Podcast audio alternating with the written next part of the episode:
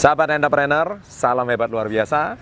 Saya ingin membahas sebuah topik yang sangat menarik kali ini, yaitu positive home versus negative home.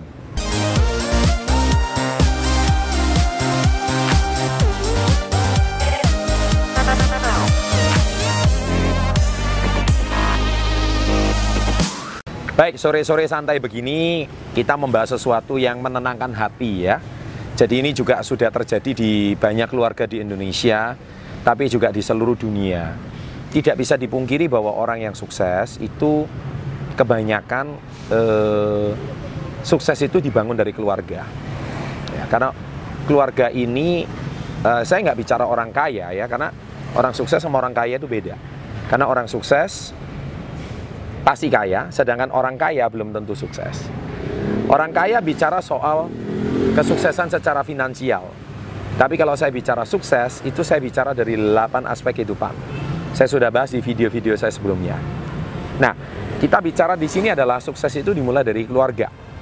Ya. Nah, di sini ada delapan poin yang saya mau bahas. Apa bedanya positive home sama negative home? Ya, apa bedanya uh, keluarga yang positif sama keluarga yang negatif? Yang pertama adalah keluarga yang positif itu banyak bicara hal yang positif.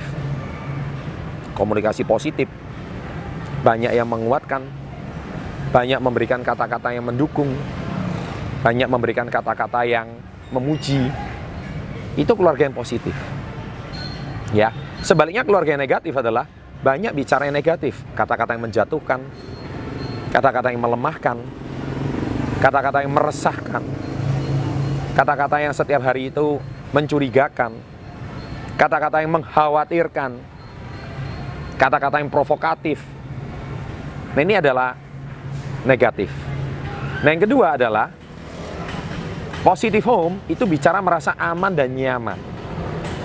Ya, banyak keluarga itu eh, sebaiknya negatif.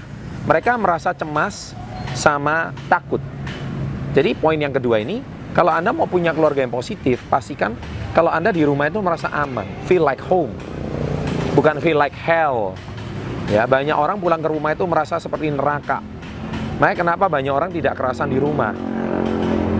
Mereka lebih kerasan, mereka lebih nyaman bersama orang lain.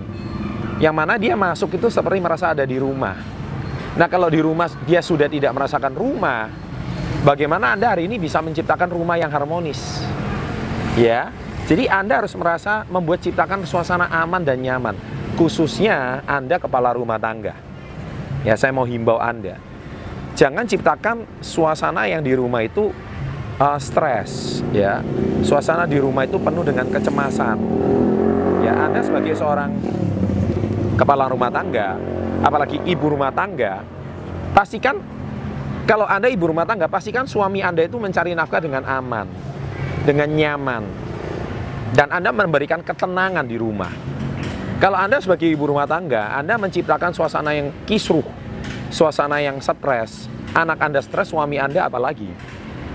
Jadi Anda pastikan kalau sebagai suami, Anda mencari nafkah itu dengan baik. Kalau Anda mencari nafkah dengan baik, dengan bagus, pastikan rumah tangga Anda juga oke. Okay.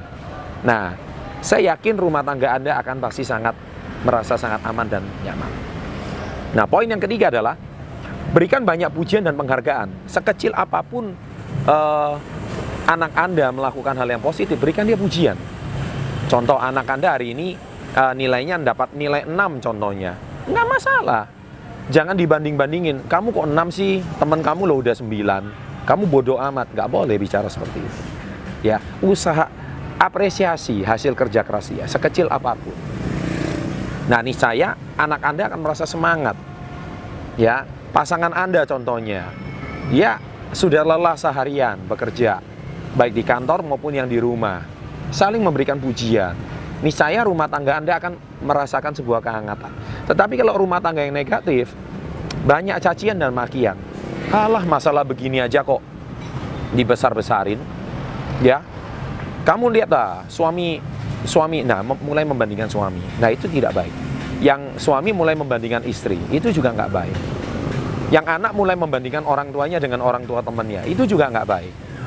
Ya, jadi kalau sudah seperti itu, rumah tangga tidak akan sehat. Ya, yang keempat adalah tunjukkan rasa cinta kasih.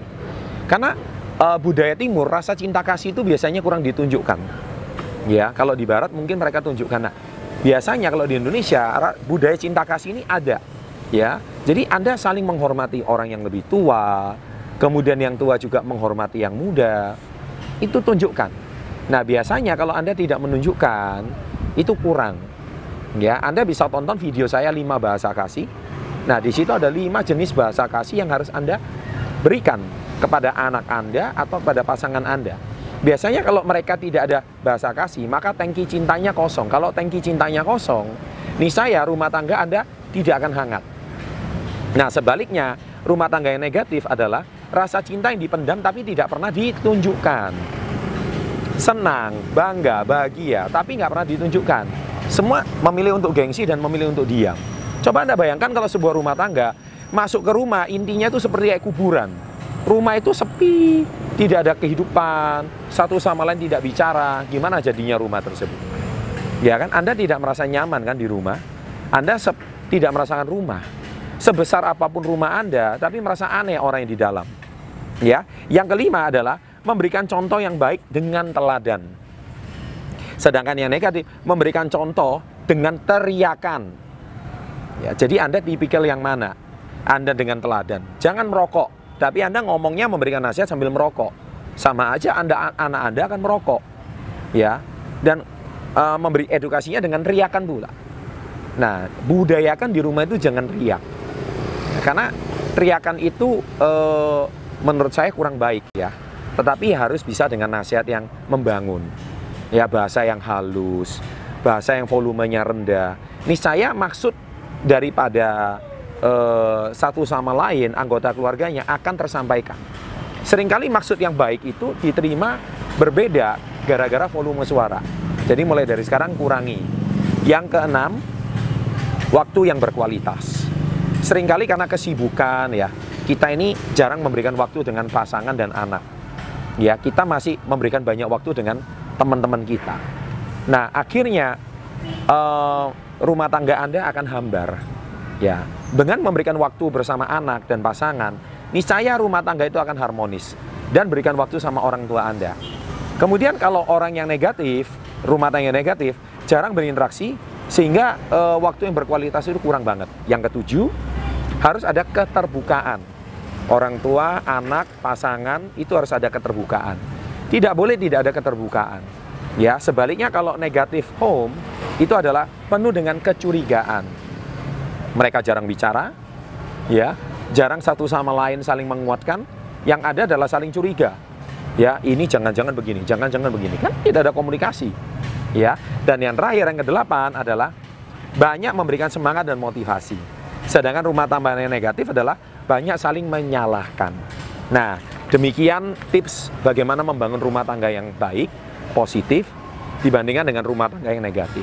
Niscaya rumah tangga Anda akan bahagia, karir Anda akan melejit, dan niscaya Anda akan merasakan sebagai pria dan wanita yang sangat sukses. Bila Anda menyukai channel seperti ini, silakan berbagi, klik subscribe, dan tentunya silakan bisa uh, menasihati teman-teman Anda melalui channel yang positif seperti ini. Dari saya, Chandra Pundanegara, Sukses Before tiga puluh, salam hebat luar biasa.